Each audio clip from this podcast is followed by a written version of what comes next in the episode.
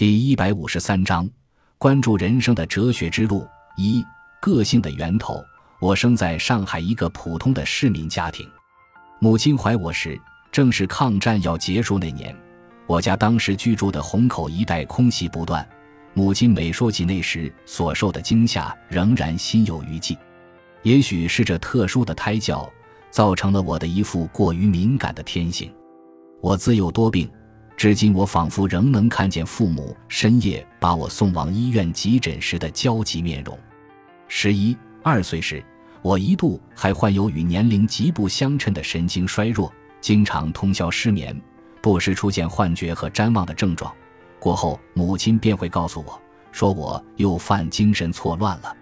其实，我的病一部分原因可归于母亲自己。那时，她患严重的贫血。昏倒是常事，令我担惊受怕不已。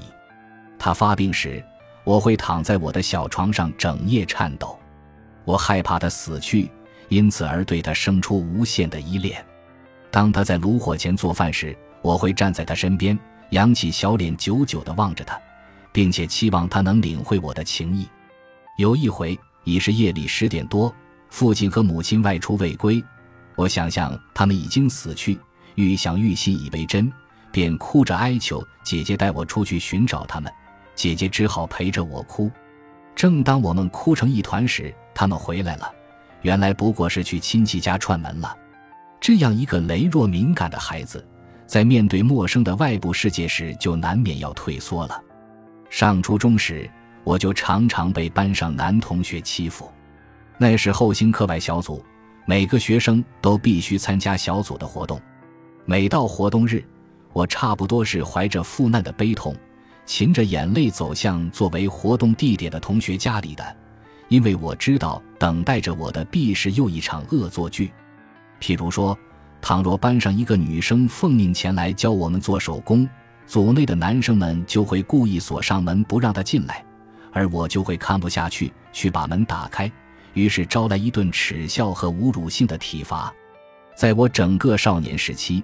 我始终是内向而且多愁善感的，不过从初中后半期开始，我的内心生长起了一种自信。我突然发现，我的各门功课在班上都名列前茅，因而屡屡受到老师们的夸奖，也逐渐赢得了同学们的倾慕。甚至过去最爱惹我的一个男生也对我表示友好了。